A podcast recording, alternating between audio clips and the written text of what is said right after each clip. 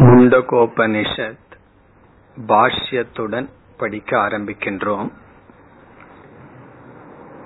இந்த உபநிஷத் 3 அத்தியாயங்களுடன் கூடியது. அத்தியாயத்திற்கு முண்டகம் என்று இங்கு அழைக்கப்படுகிறது. 3 அத்தியாயங்கள், ஒவ்வொரு அத்தியாயத்திற்கும் முண்டகம் என்று பெயர்.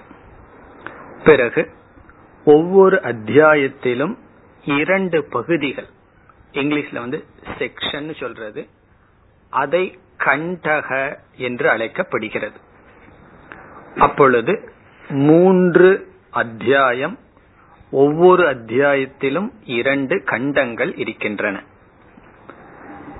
இந்த உபனிஷத் அதர்வண வேதத்தை சார்ந்தது. அதர்வண வேதத்தில் இருக்கின்ற எல்லா உபனிஷத்திற்கும் ஒரே ஒரு சாந்தி பாடம், பத்ரங் கர்ணேபி ஸ்ருணுயாம தேவாகா என்பது சாந்தி பாடம். இப்பொழுது நாம் சாந்தி பாடத்தை பார்த்துவிட்டு பிறகு உபனிஷத்திற்குள் செல்லலாம். எல்லாம் சேர்ந்தே இந்த சாந்தி பாடத்தை சொல்லலாம்.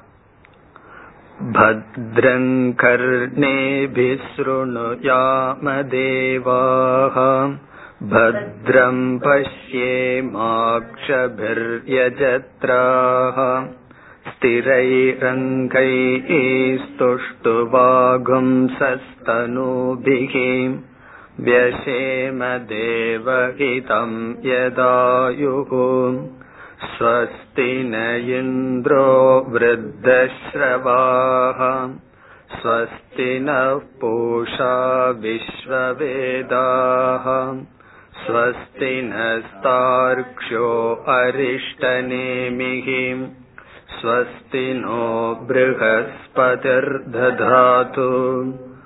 ஓம் சாந்தி சாந்தி சாந்திஹ. இந்த சாந்தி பாடம் உபனிஷத்திற்கு வந்த மாணவனால் செய்யப்படுவது. அவனுடைய பிரார்த்தனை என்ன என்று இப்பொழுது பார்க்கலாம். பத்ரம் கர்ணேபிஹி ஸ்ருணுயாம தேவாஹா. தேவாஹா என்பது அழைக்கின்றான். ஹே தேவாஹா சம்போதனா, அழைப்பது. தேவர்களே, பத்ரம், பத்ரம் என்றால் மங்களம், கர்ணேபிகி காதுகளினால், ஸ்ருணுயாம நாங்கள் கேட்போமாக. இப்ப முதல் வரியினுடைய பொருள், தேவர்களே மங்களத்தை, மங்களமானதை நாங்கள் காதுகளினால் கேட்போமாக. கர்ணேபிகி என்று உள்ளது இலக்கணப்படி கர்ணைகி என்று வர வேண்டும். கர்ணேபிகி என்பது வேதத்தினுடைய பிரயோகம். பத்ரம் என்றால் மங்களம். வேதாந்தத்திற்கு வந்த மாணவனுக்கு எது மங்களமாக இருக்க முடியும்? வேதாந்த சிரவணம்தான் மங்களமாக இருக்க முடியும். ஆகவே இந்த இடத்துல பத்ரம் என்ற சொல்லுக்கு பொருள் வேதாந்த வாக்கியம் ஸ்ருணுயாம, வேதாந்த வாக்கியத்தை நாங்கள் கேட்போமாக என்பதுதான் பொருள். வேதாந்த வாக்கியத்தை தவிர வேற எதை கேட்டாலும் அதெல்லாம் அமங்கலம். ஆகவே நாங்கள் காதுகளினால் வேதாந்தத்தை கேட்போமாக. இப்ப காது நமக்கு இருக்கு, எத்தனையோ காரியத்துக்கு விஷயத்துக்கு பயன்படுத்தி இருக்கோம், எத்தனையோ விஷயங்களை எல்லாம் காதுல கேட்டிருக்கோம். அவைகளெல்லாம் நமக்கு ராகத்வேஷத்தை தூண்டுமே தவிர இந்த வேதாந்த சிரவணம் ஒண்ணுதான் நம்ம ராகத்வேஷத்தை நீக்கி நமக்கு மோட்சத்தை கொடுக்கும். அதனால நாங்க எவ்வளவோ காதுகளில் இந்த வாழ்க்கையில கேட்டிருக்கோம், இனிமேல் நாங்கள் மங்களமானதை மட்டும் கேட்போமாக என்பது பிரார்த்தனை. இனி அடுத்தது, பத்ரம் பஷ்யேம அக்ஷிபிஹி யஜத்ராஹா. யஜத்ராஹா என்பது இனி ஒரு தேவதா விசேஷம். தேவதைகள், ஒரு தேவதைக்கு யஜத்ராஹா என்று பெயர். இப்ப யஜத்ராஹா என்றால் தேவதைகளே, தேவர்களே, பத்ரம் எங்கும் மங்களமானதை, அக்ஷிபிகி என்றால் எங்களுடைய கண்களினால், பஷ்யேம பார்ப்போமாக. இப்ப தேவர்களே, எங்களுடைய கண்களினால் மங்களமானதை பார்ப்போமாக. இதற்கு என்ன பொருள்? நம்ம வாழ்க்கையில பார்த்து எத்தனையோ பொருள்களை பார்க்க பார்க்க மனசுல ராகத்வேஷங்கள் வந்துட்டு இருக்கு, சம்சாரத்தை அனுபவிக்கிறோம். இப்ப நாங்க எதை பார்க்கிறோமோ அது எங்களுடைய மனதினுடைய தூய்மையை கொடுக்கின்றதை நாங்கள் பார்ப்போமாக என்பது பிரார்த்தனை. இந்த பிரார்த்தனைனா இனியொரு விசேஷமும் இருக்கு. எதை பார்த்தா மனதுல சஞ்சலம் வருமோ அதை பார்க்காம இருக்கிற சக்தியும் கொடுப்பாயாக.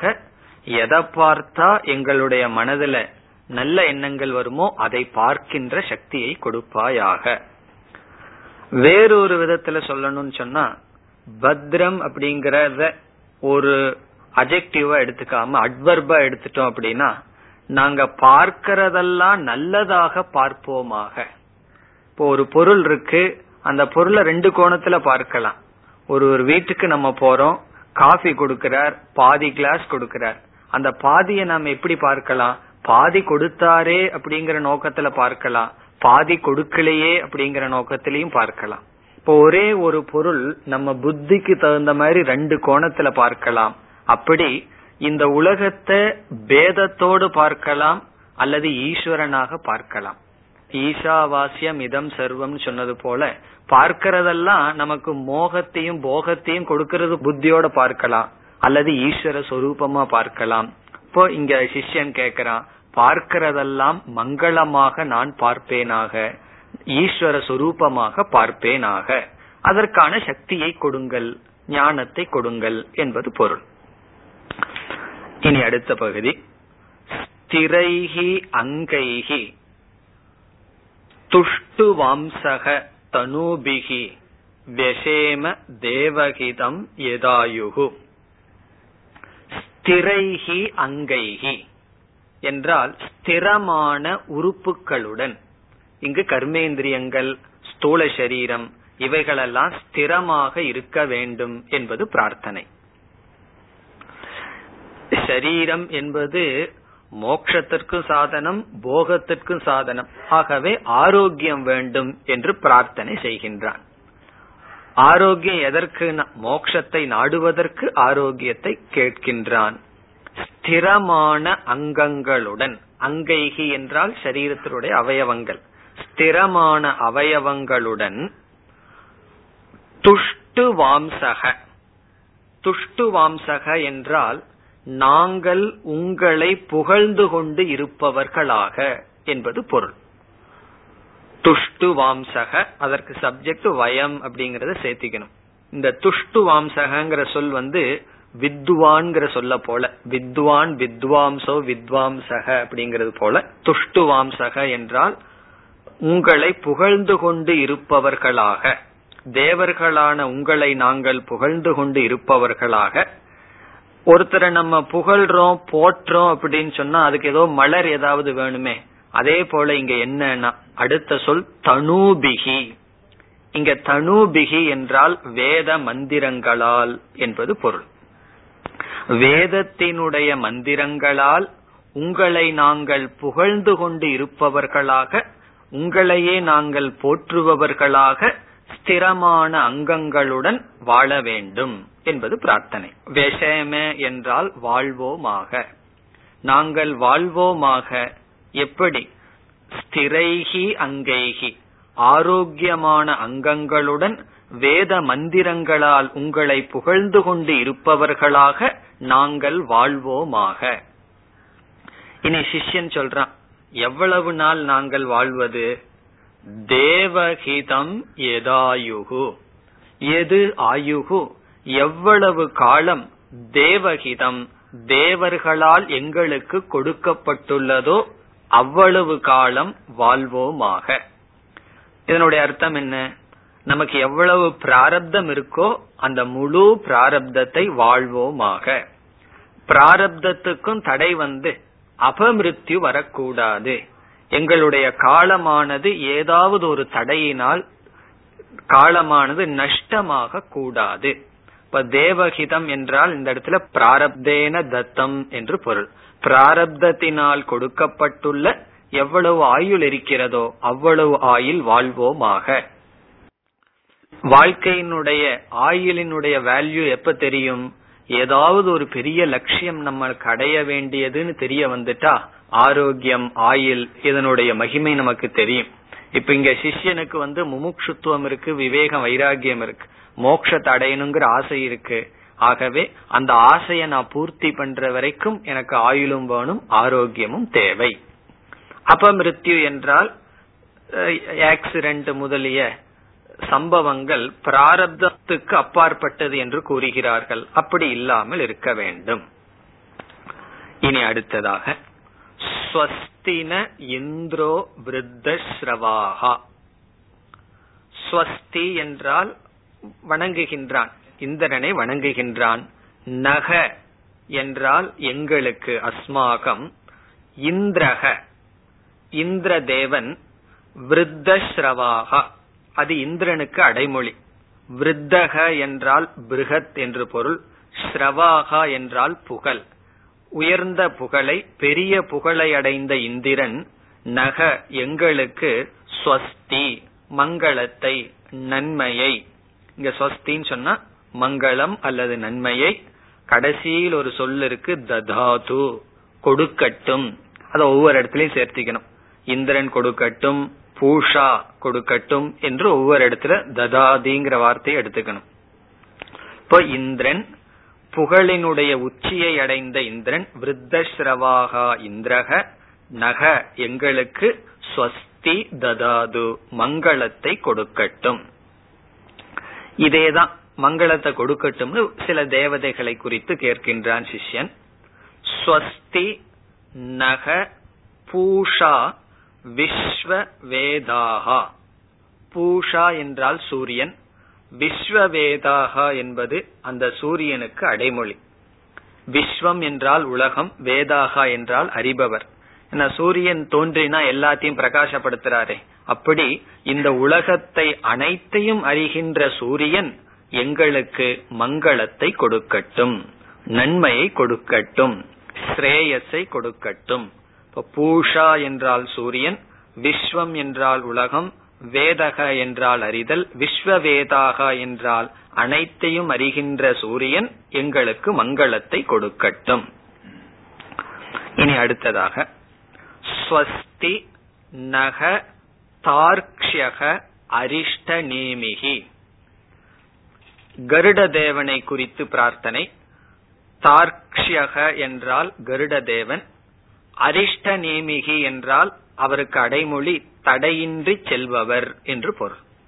அரிஷ்ட நேமிகி என்றால் தடையின்றி செல்கின்ற கருடதேவன் எங்களுக்கு மங்களத்தை கொடுக்கட்டும். இதில் என்ன சூக்ஷ்மம் என்றால் தடையின்றி செல்கின்ற நீங்கள் எங்களுக்கு உதவி செய்ய வேண்டும்னு என்ன அர்த்தம்? எங்களுடைய படிப்புக்கு எந்த தடையும் வரக்கூடாது என்பது பொருள். இப்ப நாங்க இந்த உபனிஷத்தை படிக்க ஆரம்பிக்கின்றோம், அதை முடிக்கும் வரை எந்த விதத்திலும் தடை வரக்கூடாது. காரணம் என்ன? கருடனான நீங்கள் ஆகாசத்தில் தடையின்றி செல்கிறீர்கள், அதே போல் எங்களுடைய வாழ்க்கையில் நாங்கள் எடுத்துக்கொண்ட இந்த லட்சியத்தில் தடையின்றி செல்ல வேண்டும், நீங்கள் தடையில்லாமல் பாதுகாக்க வேண்டும்.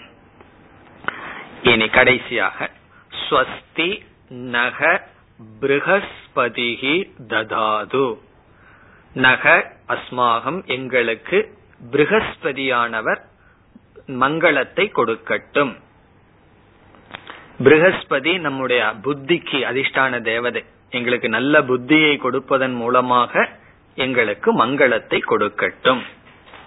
பிறகு 3 முறை சாந்தி, ஓம் சாந்தி சாந்தி சாந்திஹி. இதெல்லாம் உங்களுக்கு தெரிஞ்ச விஷயமா தான் இருக்கும். நமக்கு 3 விதத்துல தடைகள் வரலாம். தெய்வம், நம்முடைய சக்திக்கு அப்பாற்பட்ட இது, அதற்கடுத்து நம்முடைய சூழ்நிலைகள், பிறகு நம்மிடமிருந்து, இப்படி 3 விதத்திலும் தடை வரக்கூடாது என்பது சாந்திகி சாந்திகி சாந்திகி என்று சொல்லப்படுகிறது. இங்கு சாந்திகி என்ற சொல்லினுடைய பொருள் நிவர்த்திகி என்று பொருள். நிவர்த்தி என்றால் தடை வராமல் காப்பாற்ற வேண்டும்.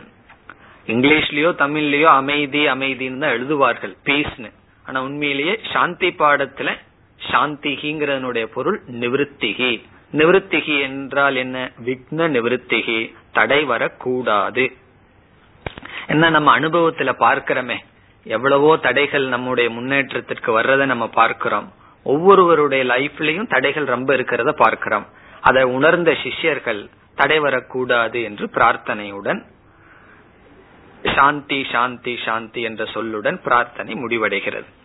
இப்ப இந்த மந்திரம் தான், இந்த சாந்தி பாடம் தான் எல்லா அதர்வண வேத உபனிஷத்திற்கும் இதே சாந்தி பாடம்.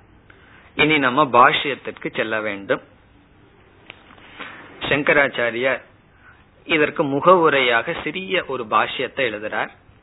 அந்த பாஷ்யத்தை படிக்கிறதுக்கு முன்னாடி இந்த முகவுரையில அவர் என்ன கருத்தை சொன்னார் என்பதை முதல்ல சுருக்கமா பார்த்துட்டு பிறகு பாஷ்யத்தை படிப்போம். 4 கருத்துக்கள் தன்னுடைய முகவுரையில சங்கராச்சாரியார் வச்சிருக்கார். அதாவது பாஷ்யத்தை படிச்சோம் அப்படின்னா 4 மெயின் டாபிக் நமக்கு கிடைக்குது. முதல் கருத்து என்னன்னா, ஆக்யாயிகாயாக பிரயோஜனம். ஆக்யாயிகா அப்படின்னா கதை. ஒரு கதையினுடைய பிரயோஜனத்தை சொல்றார். அதான் ஃபர்ஸ்ட் டாபிக். சாஸ்திரத்துல கதைக்கு ஆக்யாயிகா அப்படின்னு சொல்றது. ஆக்யாயிகான்னு அதாவது ஒரு கதை மாதிரி துவங்குவது. அதனுடைய பிரயோஜனத்தை சொல்றார் முதலில். இரண்டாவது கருத்து பாஷ்யத்தில் வருவது, கஸ்மாத் உபனிஷதக ஆரம்பக, யாது காரணத்தினால் உபனிஷத் ஆரம்பிக்கப்படுகிறது, எதற்காக உபனிஷத் பாடம் ஆரம்பிக்கப்படுகிறது, அந்த காரணத்தையும் கொடுக்கிறார். மூன்றாவதாக ஞான கர்ம சமுச்சய நிந்தா. அதெல்லாம் என்னன்னு நம்ம அந்த இடத்துக்கு வரும்போது பார்க்கலாம். ஞான கர்ம சமுச்சய நிந்தா மூன்றாவது கருத்து. நான்காவது கருத்து உபனிஷத் சப்தார்த்தக. உபனிஷத் என்ற சப்தத்தினுடைய அர்த்தத்தை சொல்றார். உபனிஷத் அப்படிங்கிற சப்தத்துக்கு என்ன பொருள் அதை சொல்லி முடிக்கிறார். இப்ப கதை, கதையினுடைய பிரயோஜனம், எதற்காக உபனிஷத் ஆரம்பிக்கப்படுவது, ஞான கர்ம சமுச்சயத்தினுடைய நிந்தனை, பிறகு உபனிஷத் சப்தார்த்தக. இதுதான் பாஷ்யத்தினுடைய முகவுரையான பாஷ்யத்தினுடைய சாரம். இனி நம்ம அப்படியே பாஷ்யத்தை படிச்சு ஒவ்வொரு கருத்தா எவ்வளவு தூரம் சொல்றார், எப்படி சொல்றார் என்பதை பார்க்கலாம். இப்ப பாஷ்யத்தை எடுத்துக்கலாம். ஓம் பிரம்மா தேவானாம் இத்யாதி ஆதர்வண உபனிஷத்து. பிரம்மா தேவானாம் இத்யாதி. இந்த உபனிஷத் எப்படி துவங்குகிறது? முதல் மந்திரம் பிரம்மா தேவானாம் பிரதம சம்பபூவ அப்படின்னு துவங்குது. அது அப்படியே இங்க சங்கராச்சாரியார் எடுத்து வச்சு ஆரம்பிக்கிறார்.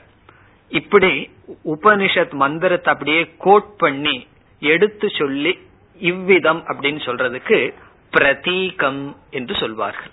பிரதீகம் அப்படின்னா உபனிஷத் மந்திரத்தை அப்படியே கோட் பண்ணி இந்த மாதிரி என்று சொல்வதற்கு. அப்படி பிரம்மா தேவானாம் என்பது பிரதீகம். பிரதீகம்னா உபனிஷத் மந்திரத்தை அப்படியே கோட் பண்ணி இதி இப்படி துவங்குகின்ற, இத்தியாதி இப்படி இந்த மந்திரங்களுடன் துவங்குகின்றது ஆதர்வண உபனிஷத்து. அதர்வண வேதத்தை சார்ந்த உபனிஷத் என்பது பொருள். அதர்வண வேதத்தை சார்ந்த உபனிஷத் இங்கு பிரம்மா தேவானாம் இவ்விதம் துவங்குகிறது. பிறகு இந்த இடத்துல ஒரு வார்த்தையை நம்ம சேர்த்திக்கணும், வியாச்சிக்யாசிதா மயா அப்படின்னு. வியாச்சிக்யாசிதா என்றால் இந்த உபனிஷத் என்னால் வியாக்கியானம் செய்ய விரும்பப்பட்டுள்ளது என்பதை நம்ம சேர்த்து இந்த வாக்கியத்தை பூர்த்தி பண்ணணும். இப்ப பிரம்மா தேவானாம் என்று துவங்குகின்ற அதர்வண வேதத்தை சார்ந்த இந்த உபனிஷத் என்னால் விளக்க இச்சை கொள்ளப்பட்டிருக்கிறது. இதோட ஒரு வாக்கியம். இனி அடுத்த சென்டென்ஸ், அஸ்யாஹாஸ்ச வித்யா சம்பிரதாய கர்த்ரு பாரம்பரிய லக்ஷண சம்பந்தம் ஆதோ ஏவ ஆக ஸ்வயமேவ ஸ்துத்யர்த்தம். இந்த பாஷ்ய நமக்கு புரியணும்னு சொன்னா உபனிஷத் எப்படி துவங்குது அப்படிங்கிற ஞானம் நமக்கு தேவை. உபனிஷத் எப்படி இங்கு துவங்குகிறது என்றால், எடுத்த உடனேயே பிரம்ம வித்யாவையோ அல்லது கேள்வியையோ உபனிஷத் சொல்லாம ஒரு கதை மாதிரி துவங்குது. பிரம்மா தேவானாம் பிரதம சம்பபூவ, பிரம்மா என்பவர் முதல்ல பிறந்தார், அவருடைய முதல் மூத்த புத்திரனுக்கு இந்த ஞானத்தை சொன்னார், அவர் அவருடைய சிஷ்யனுக்கோ புத்திரனுக்கோ சொன்னார் என்று ஒரு பரம்பரையை உபனிஷத் சொல்லுது. இந்த உபனிஷத் எப்படி துவங்குகிறது? இந்த வித்யா பரம்பரையுடன் துவங்கி பிறகு கொஞ்சம் பேர்த்த சொன்னதற்கு பிறகு இந்த சிஷ்யனு இந்த குருவும் வந்தார், இந்த சிஷ்யன் இந்த குருவை முறைப்படி அணுகி ஒரு கேள்வியை கேட்டார், அந்த கேள்விக்கு பதிலா அங்கிரஸ் என்பவர் சொன்னார் என்பது உபனிஷத் செல்கிறது. இப்ப இந்த இடத்துல எதற்காக உபனிஷத் இந்த கதையை சொல்லணும்? இந்த சம்பிரதாயத்தை சொல்றதான் இங்க கதை அப்படின்னு நம்ம எடுத்துக்கிறோம். கட்டோபனிஷத்துல எல்லாம் பெரிய கதை வருது, இங்கெல்லாம் இந்த ஒரு ரெண்டு மந்திரம் தான் கதை, அதுதான் ஆக்கியாயிகா என்று சொல்வது. இப்போ ஆக்கியாயிகா என்றால் என்ன? கதை. கதை என்றால் இங்க பெரிய கதையெல்லாம் நமக்கு கிடையாது, சம்பிரதாயம் சொல்லியிருக்கு. அஸ்யாஹா, அஸ்யாஹா என்றால் இந்த உபனிஷத்திற்கு வித்யா சம்பிரதாய கர்த்திரு பாரம்பரிய லட்சணம் சம்பந்தம். இங்க ஆச்சாரியார் என்ன சொல்றார்? ஒரு பூர்வ பட்சம் வருது, இந்த உபனிஷத் மந்திரங்கள் கர்ம காண்டத்துக்கு பிரயோஜனமே கிடையாது, ஏன்னா இந்த மந்திரத்தை எடுத்து யாகம் பண்றதுக்கோ யஜ்யத்துக்கோ பயன்படுத்துறது இல்லை. அப்போ ஒரு பூர்வபக்ஷி சொல்றான், உபனிஷத் பிரயோஜனமே இல்லையே, இந்த உபனிஷத்தினுடைய மந்திரம் எதற்குமே பயன்படலன்னு சொன்னா எதற்கு இதை போய் வியாக்கியானம் பண்ணிட்டு இருக்கணும், கர்மகாண்டத்துக்கு தான் பயன்படுறது இல்லையே. இப்ப இந்த உபனிஷத்தினுடைய மந்திரங்கள் ஏதோ எந்த ஒன்றோடு சம்பந்தம் இல்லையே என்ற கேள்வி வரும்போது இங்க ஆச்சாரியார் சம்பந்தத்தை சொல்றார். இந்த உபனிஷத்திற்கு ரெண்டு சம்பந்தம் இருக்கு. ஒரு சம்பந்தம் வித்யா, வித்யுடன் இந்த உபனிஷத்திற்கு சம்பந்தம் இருக்கிறது. அதனுடைய அர்த்தம், இந்த உபனிஷத் வித்யாவை கொடுக்கின்றது. இது ஹா ஓ அப்படிங்கிறது போல அர்த்தம் இல்லாத சப்தம் அல்ல, இந்த மந்திரங்கள் ஞானத்தை கொடுக்கின்றது, பிரம்ம வித்யாயை கொடுப்பதனால் வித்யுடன் ஒரு சம்பந்தம் இருக்கிறது. இரண்டாவது என்ன சம்பந்தம் சொன்னா, புருஷர்களுடன் சம்பந்தம் இருக்கின்றது. இப்ப உபனிஷத்தே சொல்லுதான், நான் இப்ப உபனிஷத் பேசுற மாதிரி கற்பனை பண்ணுவோமே, நான் சம்பிரதாய கர்த்திருக்களுடன் இருக்கின்றேன், இந்த ஞானம் பரம்பரையா ட்ரெடிஷனல் பரம்பரையாக வந்துள்ளது, அவர்களுடன் நான் பரம்பரையாக சம்பந்தப்பட்டுள்ளேன், அதை உபனிஷத்தே கூறுகிறதுன்னு சொல்லி இந்த கதையினுடைய பிரயோஜனத்தை சொல்றார். கதையினுடைய பிரயோஜனம் என்னன்னு சொன்னா, இந்த வித்யாவை ஸ்துதி செய்கிறது இந்த கதை. அது எப்படி ஸ்துதி செய்கிறதுன்னு பிறகு சொல்ல போறார். இப்ப இங்க முதல்ல சம்பந்தத்தை சொல்றார். சம்பந்தத்தை ஏன் சொல்ல வேண்டும்னு சொன்னா, இந்த மந்திரம் எதோடும் சம்பந்தப்படவில்லை என்றால் இந்த மந்திரத்தை படிக்கிறதுனாலயோ வியாக்கியானத்தினாலேயோ ஒரு பிரயோஜனம் இல்லை. அப்படி சந்தேகம் வரும் பொழுது இங்கு சங்கரர் சொல்றார், இந்த உபனிஷத் மந்திரங்கள் வித்யையினுடன் சம்பந்தம் இருக்கிறது. என்ன சம்பந்தம்? இந்த அக்ஷரங்கள் ஞானத்தை கொடுக்கின்றது, ஒரு சம்பந்தம். இனி ஒரு சம்பந்தம் என்னன்னு சொன்னா, இந்த சம்பிரதாய புருஷர்களோடு இந்த உபனிஷத் சம்பந்தப்பட்டுள்ளது. இந்த உபனிஷத்தே சொல்லுதான், நான் ட்ரெடிஷனல் ஆச்சாரியாருடன் சம்பந்தம் வைத்துள்ளேன், எப்படின்னா அவர்கள் என்னை படிக்கிறார்கள், என்னை கையாளுகிறார்கள், அதத்தான் சொல்றார். அஸ்யாகா அப்படிங்கிற சொல்லுக்கு பொருள் உபனிஷதக வித்யா சம்பிரதாய கர்த்திரு. சம்பிரதாயம் நமக்கு தெரியும், பரம்பரை, தமிழ்ல மரபுன்னு சொல்றது, இங்கிலீஷ்ல ட்ரெடிஷன் சொல்லுவோம். வித்யா சம்பிரதாய கர்த்திரு பாரம்பரிய லட்சணம் சம்பந்தம். ஆதோ என்றால் ஆரம்பத்தில், ஆக கூறுகிறது யார்? ஸ்வயமேவ, உபனிஷத் தானே கூறுகின்றது. இப்ப உபனிஷத் தானே தன்னுடன் யாரிடத்தில் தான் சம்பந்தம் வச்சிருக்கன்னு சொல்லுதான். யாரிடத்துல வச்சிருக்கேன்? வித்யா சம்பிரதாய கருத்துக்களுடன் தனக்கு சம்பந்தம் உள்ளது என்று உபனிஷத் தானே ஆரம்பத்தில் கூறுகிறது. அடுத்த கேள்வி, எதற்கு அதெல்லாம் உபனிஷத் சொல்லிட்டு இருக்கணும்? ஸ்துத்யர்த்தம். ஸ்துத்தி அர்த்தம் சொன்னா இந்த வித்யாவை புகழ்வதற்காக. வித்யா ஸ்துதையே, இந்த வித்யா, இந்த பிரம்ம வித்யாயை புகழ்வதற்காக இந்த சம்பந்தத்தை சொல்கிறது. இனி நமக்கு அடுத்த கேள்வி வரலாம், இப்படி சம்பந்தத்தை சொல்றதுனால எந்த விதத்துல வித்யைக்கு புகழ் வந்திருக்கு, மகிமை வந்திருக்கு என்றால் அது அடுத்த பகுதியில் சொல்றார். வித்யா ஸ்துத்தியர்த்தம், ஸ்வயமேவ ஸ்துத்தியர்த்தம் என்பதற்கு ஸ்துத்தியர்த்தம் என்பதனுடைய விளக்கம் அடுத்த பகுதியில் வருகிறது. பாஷ்யம், ஏவம் ஹி மகதிஹி பரம புருஷார்த்த சாதனத்துவேன குருணா ஆயாசேன லப்தா வித்யா இதி ஸ்ரோத்ரு புத்தி பிரரோச்சனாய வித்யாம் மகீகரோதி. இப்போ உபனிஷத் என்ன செய்கிறதா, கடைசி சொல் வித்யாம் மகீகரோதி. வித்யாம் என்றால் இந்த வித்யை, மகீகரோதி என்றால் புகழ்கிறது. எப்படி புகழ்கிறதா, ஏவம் ஹி மகத்பிஹி, இந்த விதத்தில். மகத்பிகி என்றால் பெரியவர்களால், பெரிய மனிதர்களால். மகத்பிகி புருஷைகி என்று பொருள், பெரிய மனிதர்களால். இங்க பெரிய மனிதர்கள்னா என்ன அர்த்தம், இப்ப பிரம்மா இருந்தார், அதர்வா இருந்தார், அங்கிரஸ் இருந்தார்னு பெரிய பெரிய ரிஷிகள், அவர்கள் எல்லாம் என்ன செய்தார்களாம், பரம புருஷார்த்த சாதனத்துவேன, அவர்களெல்லாம் தர்மார்த்த காம மோட்சம்ங்கிற 4 புருஷார்த்தத்தில் தர்மக அர்த்தக காமகங்கிறத தியாகம் செய்து மோக்ஷகங்கிறதுக்கு பரம புருஷார்த்தம்னு பொருள். இந்த உபனிஷத்தினால கிடைக்கப்பெற வித்யாவை அவர்கள் எப்படி கருதினார்கள் என்றால் பரம புருஷார்த்த சாதனத்துவேன, இந்த வித்யாவை பரம புருஷார்த்தத்திற்கு சாதனமாக கருதி கொண்டு, they thought இந்த knowledge தான் பரம புருஷார்த்தத்திற்கு சாதனமாக கருதி கொண்டு அவர்கள் என்ன செய்தார்களாம், குருணா ஆயாசேன. குரு அப்படிங்கிற சொல்லுக்கு சமஸ்கிருதத்துல 2 அர்த்தம் இருக்கு, ஒன்னு டீச்சர், இனி ஒரு அர்த்தம் ஹெவி அப்படின்னு அர்த்தம். இப்ப இங்க குருனா அப்படின்னா மிக மிக அதிகமான அப்படின்னு அர்த்தம். ஆயாசேன அப்படின்னா உழைப்பினால், தவத்தினால்.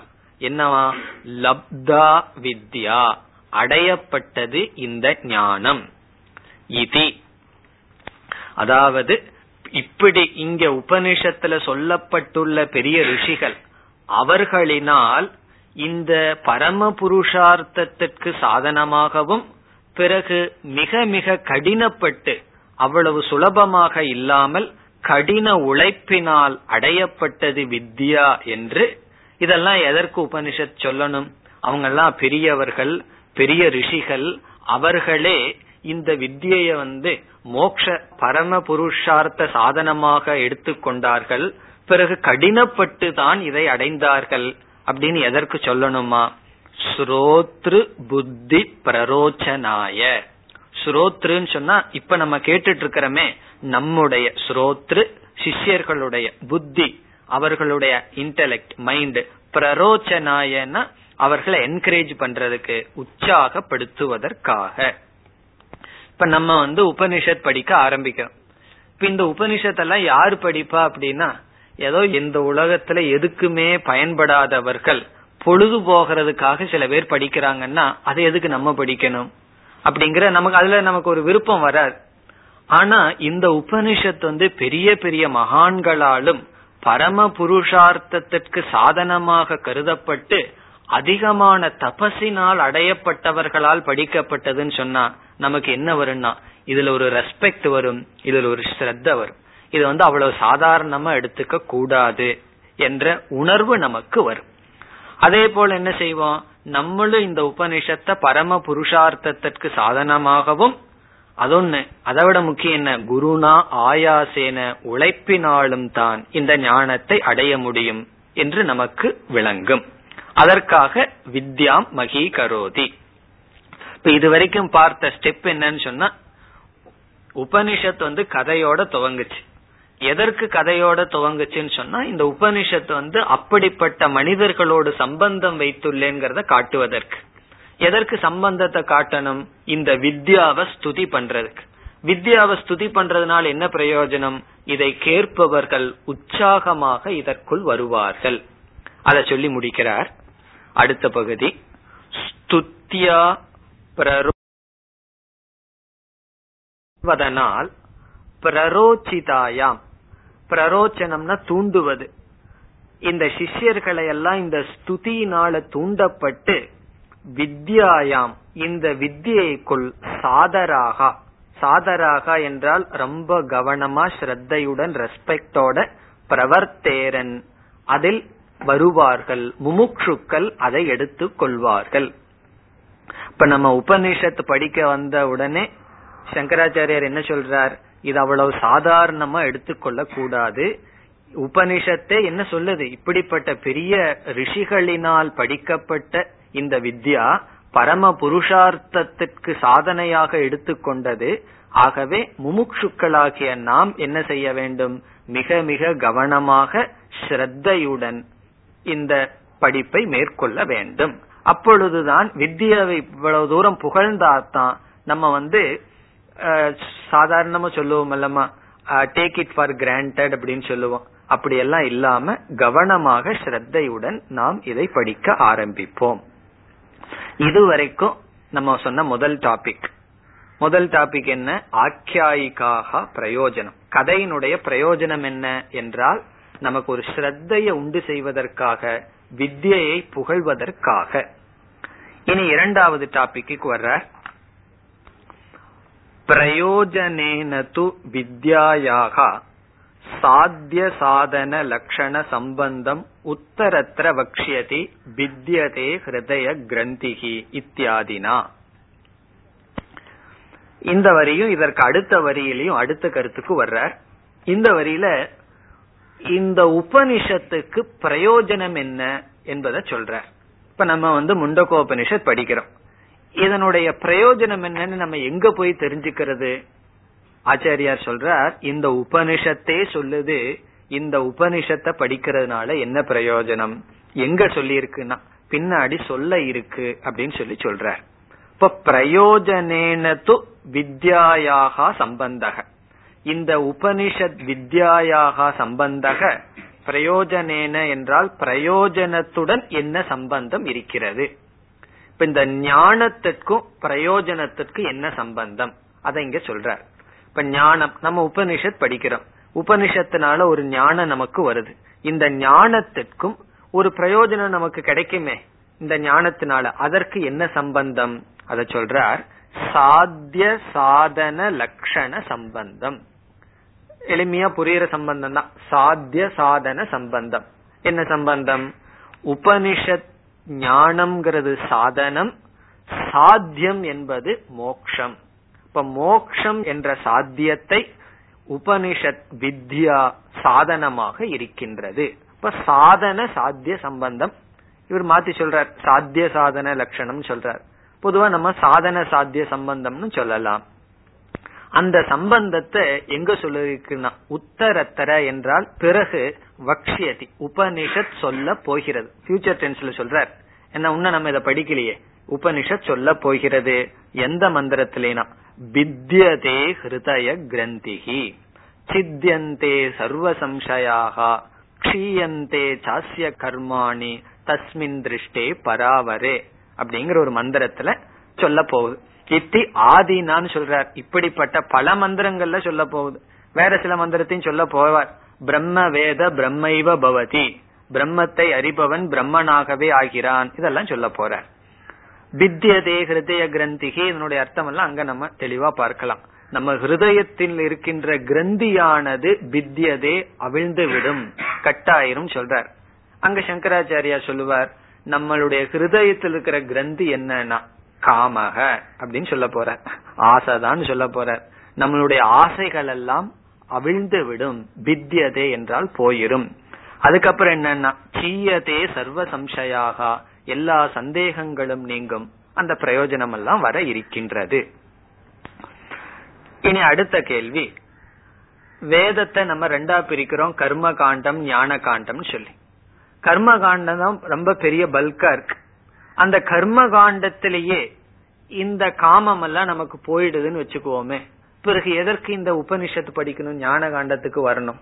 இப்ப வேதத்தினுடைய முதல் பகுதியிலேயே இந்த பிரயோஜனத்தை நம்ம அடைஞ்சிட்டோம் அப்படின்னா கஷ்டப்பட்டு இரண்டாவது பகுதி அல்லது உபனிஷத்தை எதுக்கு படிக்கணும், அந்த கேள்விக்கு தான் பதில் சொல்றார். அதான் நம்மளுடைய இரண்டாவது கேள்வி, எதற்கு உபனிஷத் ஆரம்பிக்கப்படுகிறது.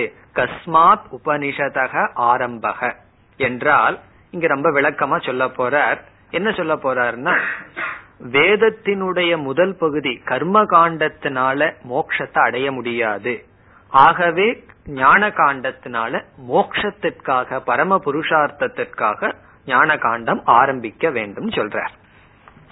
அதுவும் எப்படி சொல்றார், எல்லாம் உபனிஷத்துல கையாண்ட வார்த்தைகளையே எடுத்துட்டு சொல்றார். இப்ப இந்த வாக்கியத்தை புரிஞ்சுக்கணும்னா இந்த உபனிஷத் எப்படி டெவலப் பண்ணிருக்குங்கிற ஐடியாவும் நமக்கு தெரியணும். இங்க உபனிஷத் எப்படி வருதுன்னு சொன்னா, நம்ம வாழ்க்கையில அடைகின்ற ஞானத்தை ரெண்டா பிரிக்குது. ஒன்னு பராவித்யா, இனி ஒன்னு அபராவித்யா. பராவித்யானா மேலான ஞானம், அபராவித்யானா கீழான ஞானம். இப்போ நம்ம பிறந்ததுல இருந்து அப் டு டெத், சாகர வரைக்கும் எவ்வளவோ ஞானத்தை அடைஞ்சிருக்கோம். அத்தனை ஞானத்தை ரெண்டா பிரிக்கிறோம். ஒன்னு பராவித்யா, இனி ஒன்னு அபராவித்யா. பராவித்யான்னு சொன்னா பிரம்ம வித்யா, அபராவித்யான்னா மீது எல்லா வித்யாவும். உபனிஷத் சொல்ல போகுது எல்லா வேதத்தையும் எல்லா வேத அங்கங்களையும் அபராவித்யானே சொல்ல போகுது. அதனால மோட்சத்தை அடைய முடியாதுன்னு சொல்ல போகுது. அப்படி பராவித்யா அபராவித்யான்னு பிரிச்சு பராவித்யா மோட்சத்தை கொடுக்கும், அபராவித்யா மோட்சத்தை கொடுக்காதுன்னு சொல்ல போகுது. அந்த வார்த்தைகளை கையாண்டு இங்க சங்கரர் என்ன சொல்ல போறார், இந்த அபராவித்யாவினால மோட்சம் வராதுங்கிற காரணத்தினால் பராவித்யாவினால் தான் மோட்சத்தை அடைய முடியுங்கிற காரணத்தினால் இங்கு உபனிஷத் நாம் படித்தாக வேண்டும். அத சொல்றார்.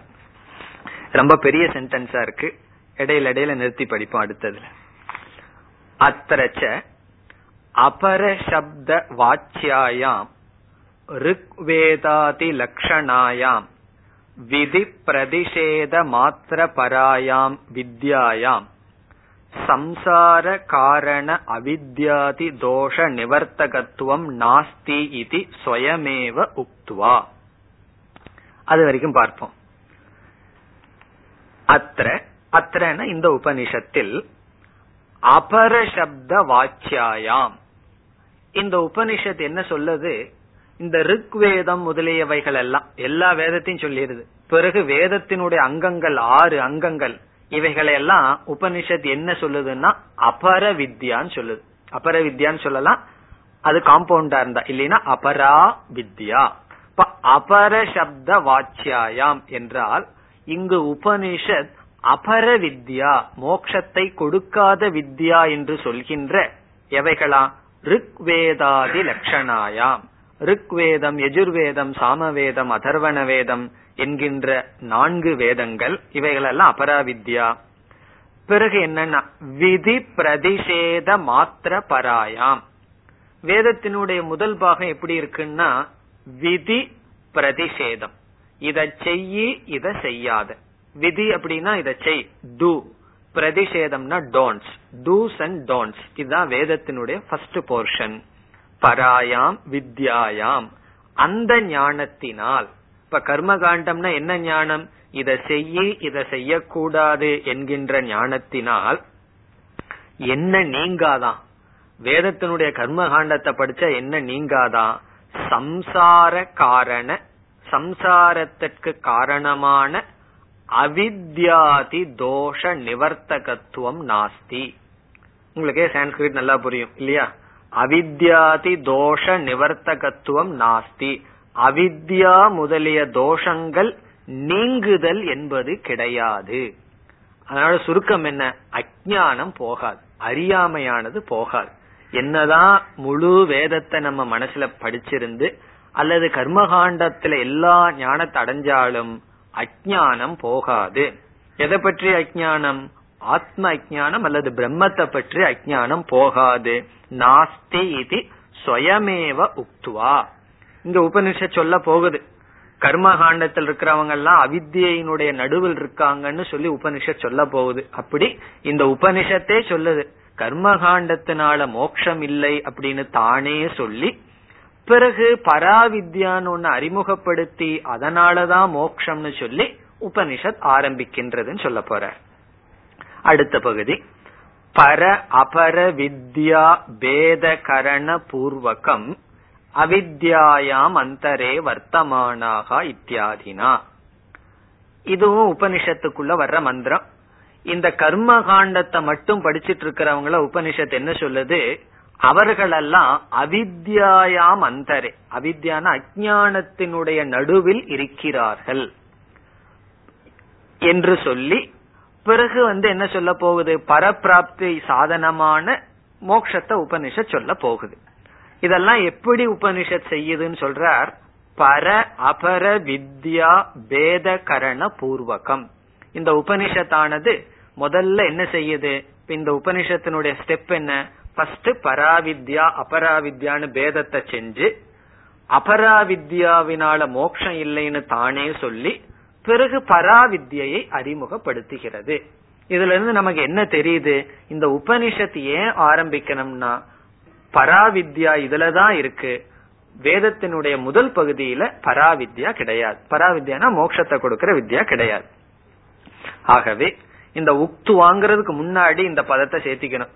பர அபர வித்யா பேதகரண பூர்வகம் என்றால் பரவித்யா அபரவித்யா என்று பிரித்து அவித்யாயாம் அந்தரே வர்த்தமானாக இப்படிப்பட்ட மந்திரங்களினால் அபராவித்யால மோட்சம் இல்லைன்னு சொல்லி உபனிஷத் என்ன செய்கிறது, பராவித்யாவை சொல்லுதுன்னு சொல்லி அடுத்த வரியில துவங்குறார். அடுத்த பகுதி ததா பரப்பிராப்தி சாதனம் சர்வ சாதன சாத்திய விஷய வைராகிய பூர்வகம் குரு பிரசாத லப்யாம் பிரம்ம வித்யாம் ஆக பரீட்சலோகான் இத்தியாதினா. இங்கே உபனிஷத் இனி ஒரு காரியத்தையும் செய்யுது. அபரவித்யால மோட்சம் கிடையாது, பராவித்யால மோட்சத்தை அடைய முடியும். அப்போ பராவித்யாவை தானே சொல்ல வேண்டும், நேரடியா பராவித்யாவை சொல்லலான்னா உபனிஷத் இனி ஒன்னு செய்யுதான். இந்த பராவித்யாவுக்கு யார் தகுதியானவர்கள்ங்கிறத சொல்லி பராவித்யாவை ஆரம்பிக்குதான். அது எங்க பரீட்சலோகான்ங்கிற மந்திரத்துல குறிப்பா வைராகியம், யாருக்கு விவேகம் வைராகியம் இருக்கோ அவர்களுக்குத்தான் இந்த பராவித்யால தகுதிங்கிறத சொல்லி ஆரம்பிக்குதுன்னு சொல்றார். ததா பரப்பிராப்தி சாதனம், பரப்பிராப்தினா மோட்ச பிராப்தி சாதனம். என்ன சாதனமா, சர்வ சாதன சாத்திய விஷய வைராகிய பூர்வகம். இப்ப சங்கராச்சாரியார் எந்த சாதனைக்கு முக்கியத்துவம் கொடுக்கிறாருன்னு பாருங்க. பரப்பிராப்தி சாதனம் வைராகியம் அப்படின்னு சொல்றார். அந்த வைராகியத்துக்கு மற்ற சொற்கள் எல்லாம் அடைமொழி. ரொம்ப பேர் எல்லாரும் என்ன சொல்லுவார்கள், விவேகம் இருக்கு எல்லாம் இருக்கு வைராகியம் இல்லைன்னு சொல்றத நம்ம கேள்விப்படுறோம். அதனாலதான் சொல்றார் வைராகியத்துக்கு அவ்வளவு முக்கியத்துவம் கொடுக்கிறார். பரப்பிராப்தி சாதனம்னே சொல்லிடுறார், பரப்பிராப்தி சாதனமான வைராகியம். பிறகு வைராகியம் சொன்னா எதுல வைராகியம் அத சொல்றார், சர்வ எல்லா சாதன சாத்திய விஷயம். சாஸ்திரத்துல இந்த பிரபஞ்சத்தை அடிக்கடி என்ன சொல்லுவாங்க, சாதன சாத்திய பிரபஞ்சம்னு சொல்லுவாங்க. இந்த உலகத்தையே எப்படி பிரிக்கலாம்னா மீன்ஸ் அண்ட் எண்ட். சிலதெல்லாம் சாதனையா இருக்கு, சிலதெல்லாம் சாத்தியமா இருக்கு, சிலதெல்லாம் மாறிட்டே இருக்கு. இப்ப முதல்ல ஆபீஸுக்கு போகணும் அப்படிங்கறது சாதனை, போனதுக்கு அப்புறம் பணம் சம்பாதிக்கணும் அப்படிங்கறது சாதனை, சாத்தியமா இருக்கு. முதல்ல அந்த பணம் வந்ததுக்கு அப்புறம் பணம் சாதனையாகுது, நம்ம எத்தனையோ பொருள்களை வாங்க வேண்டிய அது சாத்தியமாகுது. இப்போ பணம்ங்கிறது சாதனம், அந்த பணத்தை அடையிற வரைக்கும் பணம் சாத்தியம், பணத்தை அடையிற வரைக்கும் பணம் சாத்தியம். பணத்தை அடைஞ்சிட்டோம் அப்படின்னா பணம் சாதனம் ஆயிருது, பிறகு மற்ற பொருள்கள் சாத்தியமாகுது. மற்ற பொருள்கள் அடைஞ்சிட்டோம் அப்படின்னா அதுல கிடைக்கிற சுகம் சாத்தியமாகுது. இப்படி இந்த உலகமே சாதன சாத்தியமா இருக்கு.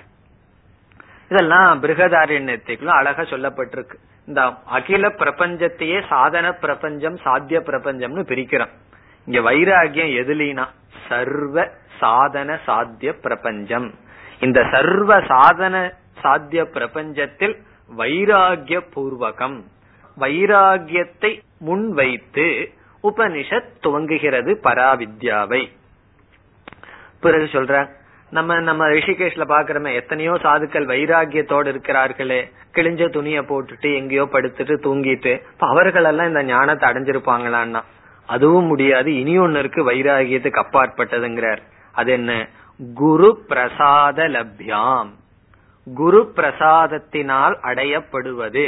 இப்ப வைராகியத்துக்கு மேல இந்த இடத்துல குருனா ஈஸ்வரன், குரு பிரசாதத்தினால் அடையப்படுவது.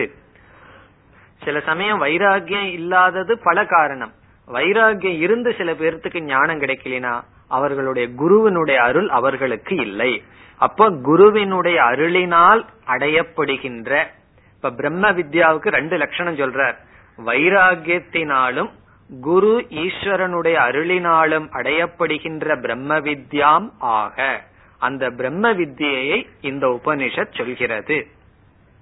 இப்ப நமக்கு சந்தேகம் வரும், எந்த இடத்துல உபனிஷத் வைராகியம் வேணும், குருவை நம்ம நாடணும், எப்படிப்பட்ட குருவை நாடணும் எல்லாம் சொல்லியிருக்கு. அந்த ஸ்லோகத்தை சொல்றார், பரீட்சலோகான் இத்தியாதினா. பரீட்சலோகான் கர்மசிதான்கிற ஒரு முக்கியமான மந்திரம், அங்க அதனுடைய விளக்கத்தை பார்க்கலாம். அங்கதான் உபனிஷத் விவேகம் வைராகியம் முமுட்சுத்துவம்ங்கிறத சொல்லி பிறகு ஸ்ரோத்ரியம் பிரம்மனிஷ்டனான குருவை நாட வேண்டும் சொல்லியிருக்கு. இதையெல்லாம் உபனிஷத்து முன்ன சொல்லி பிறகு என்ன செய்தான், பராவித்யை ஆரம்பிக்கின்றது. இனி அடுத்த பகுதி. அடுத்ததாக ஞான கர்ம சமுச்சயத்துக்கு முன்னாடி பிரயோஜனத்தை மீண்டும் சொல்றார். அதோடைய ஞான கர்ம சமுச்சய நிந்தை தொடருது. பிரயோஜனம் ச அசகிருத் பிரவீதி பிரம்ம வேத பிரம்மைவ பவதி இதி பராமிருதா பரிமுச்சந்தி சர்வே இதி ச. இந்த 2 வார்த்தையை சங்கராச்சாரியர் எதற்கு சொல்றார்? இந்த உபனிஷத்து அடிக்கடி இந்த ஞானத்தினுடைய பிரயோஜனத்தை சொல்லுதான். இந்த பிரம்ம வித்யாவினுடைய பிரயோஜனத்தை, பிரயோஜனம் ச அசகிருத் என்றால் எகெயின் அண்ட் எகெயின், மீண்டும் மீண்டும் பிரவீதி உபனிஷத் சொல்கிறது. எங்கெல்லாம் சொல்லுது? வேறொரு 2 இடத்த சொல்றார். பிரம்ம வேத பிரம்மைவ பவதி, பிரம்மத்தை அறிபவன் பிரம்மனாகவே ஆகின்றான்.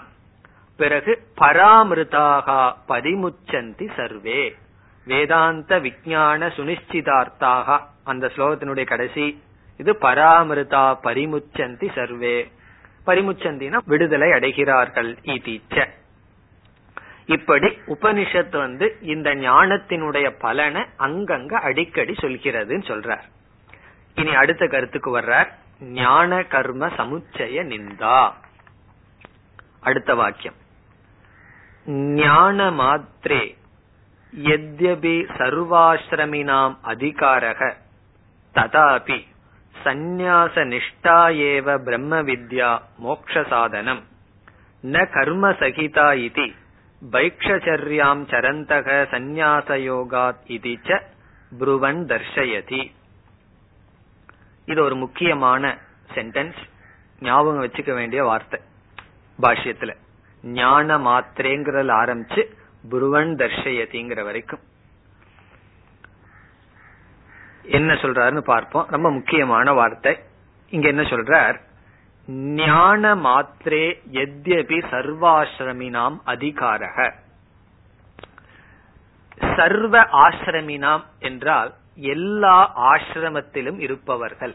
சர்வ ஆஸ்ரமினாம் பிரம்மச்சரிய, கிரகஸ்த, வானப்பிரஸ்த, சந்நியாசி, இப்படி பிரம்மச்சரியத்தில் ஆரம்பித்து சந்நியாச ஆசிரமத்துல வரைக்கும் இருக்கின்ற எல்லா ஆசிரமிகளுக்கும் ஞான மாத்ரே யத்யபி அதிகாரக.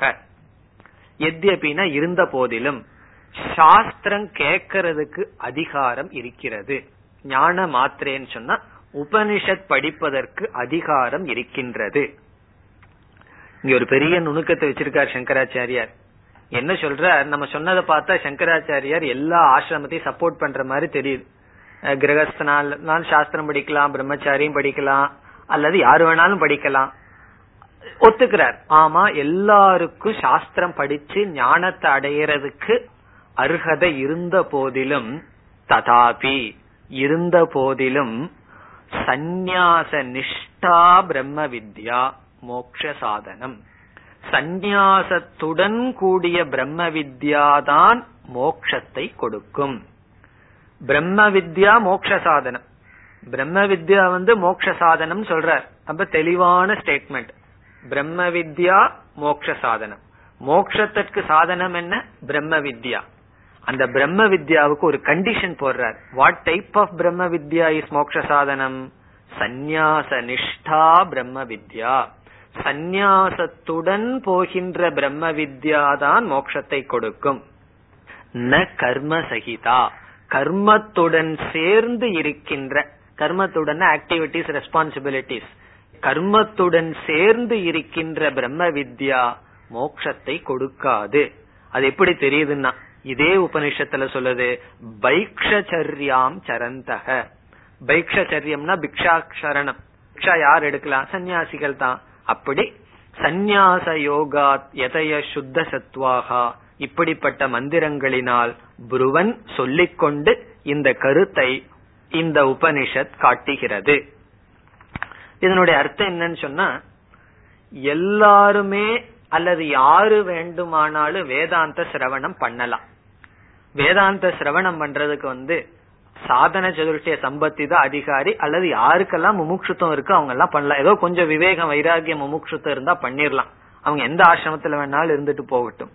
ஆனால் பிரம்ம வித்யா அவர்களுக்கு வந்தாலும் அந்த பிரம்ம வித்யா எப்ப பலனை கொடுக்கும்னா, அந்த பிரம்ம வித்யுடன் சந்நியாசம் சேர்ந்து போக வேண்டும். தியாகம் இல்லாத வித்யா பிரயோஜனத்தை கொடுக்காதுன்னு சொல்றார். இப்ப பிரம்ம வித்யா மோட்ச சாதனம், சந்நியாசத்துடன் இருக்கின்ற பிரம்ம வித்யா மோட்ச சாதனம். இங்கேயும் ஒரு பெரிய விசாரம் பண்ணலாம். நம்ம சுருக்கமா விசாரம் பண்ணி முடிக்கணும்னு சொன்னா, இந்த வாக்கியத்தை படிச்ச உடனே நமக்கு என்ன தோணிரும்? அப்ப இல்லறத்தில் இருக்கிறவங்க எல்லாம் மோட்சத்தை அடைய முடியாதா அப்படிங்கிற கேள்வி வரும். அதே விசாரம் இதுக்கப்புறம் வரப்போகுது.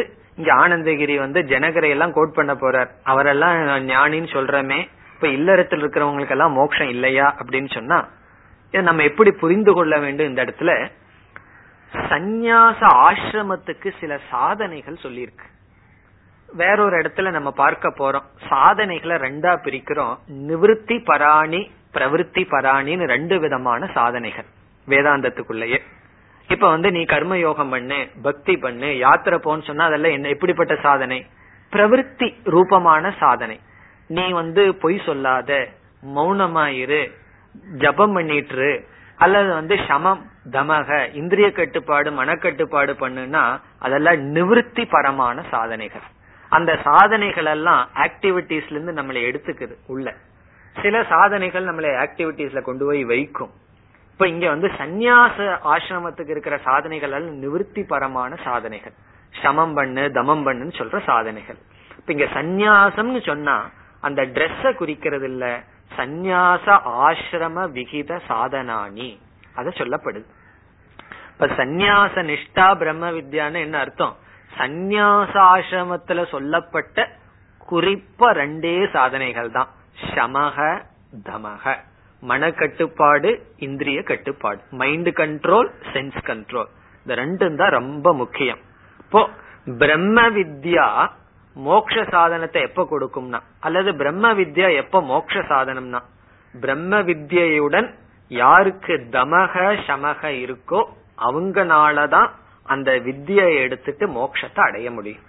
இதுதான் ரொம்ப பேர்த்துக்கு இந்த இம்பார்ட்டன்ஸ் முக்கியத்துவம் தெரியறது இல்ல.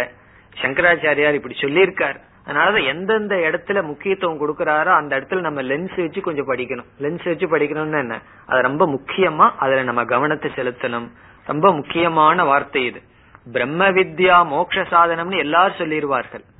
யார கேட்டாலும் பிரம்ம வித்யா மோட்சத்தை கொடுத்துருமேன்னு. ரொம்ப பேர் படிச்சுட்டு மோட்சம் இல்லாம ஏன் இருக்காங்கன்னா அதுக்கு என்ன காரணம்? அந்த பிரம்ம வித்யுடன் சமக தமகங்கிற சாதனை இல்ல, அந்த லைஃப் ஸ்டைல் இல்ல, டிசிப்ளின் இல்ல.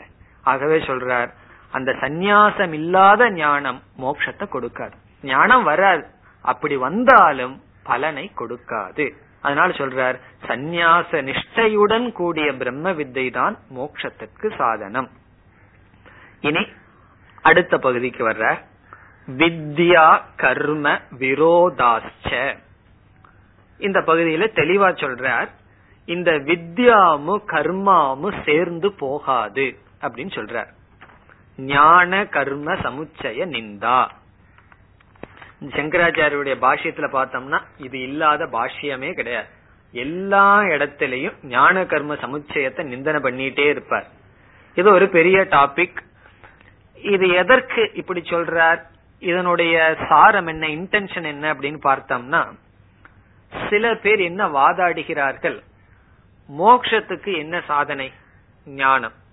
அந்த ஞானத்தை நான் எங்க வேணாலும் இருந்து அடைஞ்சுக்கிறேன்னு, எதற்கு கஷ்டப்பட்டு சன்னியாசம் பண்ணணும், நான் வீட்லயே இருந்துட்டு ஆபீஸ்ல போயிட்டு பேசாம நான் இருந்துக்கிறேன், எதற்கு எல்லாத்தையும் திறந்துட்டு வரணும், என்னுடைய ஃபுல் அதர் ஆக்டிவிட்டிஸோட நான் வந்து மோட்சத்தை அடைஞ்சுக்கிறேனே அப்படின்னு சில பேர் சொல்லுவார்கள். இன்னைக்கு சொல்ற சில பேர்கள் தான் அந்த காலத்துல டெக்னிக்கலா என்ன சொல்லுவாங்க, நான் யாகம் பண்ணிட்டு இருக்கேன், சந்தியாவந்தனம் பண்ணிட்டு இருக்கேன், எல்லாம் பண்ணிட்டு இருக்கேன், அதே சமயத்துல மோட்சத்தையும் நான் அடையறேன்னு, அதெல்லாம் நான் விட மாட்டேன் அப்படின்னு சொன்னா சங்கராச்சாரிய சொல்றார் அது நடக்காது.